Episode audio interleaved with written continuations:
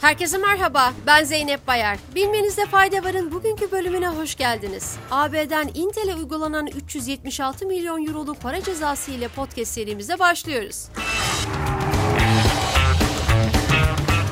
Avrupa Birliği Komisyonu, ABD merkezi çip üreticisi Intel'e piyasa hakimiyetini kötüye kullandığı gerekçesiyle yeniden para cezası verilmesi kararı alındığını açıkladı.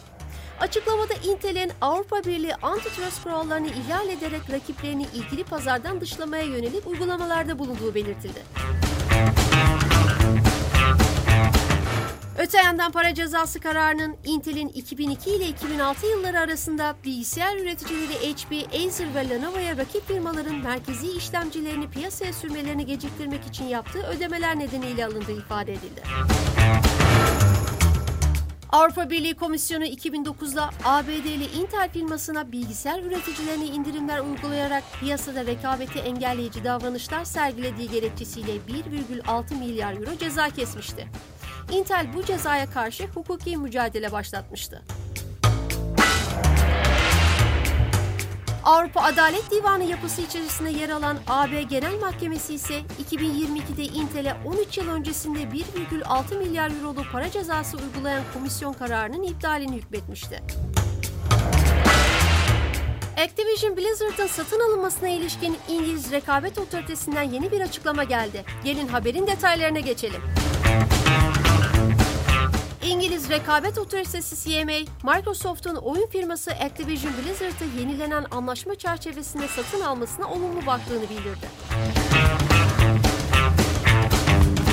CMA'den yapılan açıklamada Microsoft'un daha önce denetim kurumu tarafından ortaya konan endişeleri gidermek amacıyla yeni anlaşmada attığı adımların satışın onaylanarak sonlandırılması için kapı açtığı belirtildi.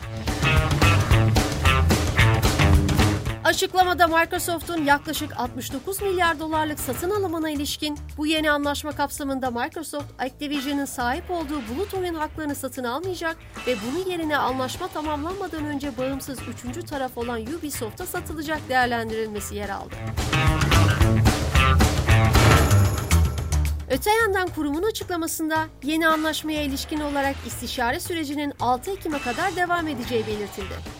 Hatırlanacağı üzere CMA bu yılın Nisan ayında Microsoft'un Activision'ı yaklaşık 69 milyar dolara satın almasını bulut oyun pazarının geleceğini değiştireceği yönündeki endişeler nedeniyle engellediğini açıklamıştı.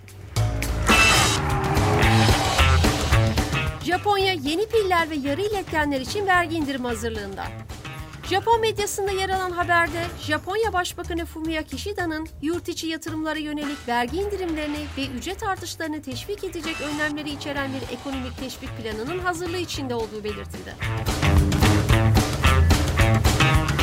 Teşvik paketinin aynı zamanda yarı iletkenler ve piller de dahil olmak üzere temel stratejik alanlardan elde edilen gelirlere yönelik vergi kesintilerini içermesinin beklendiği açıklandı.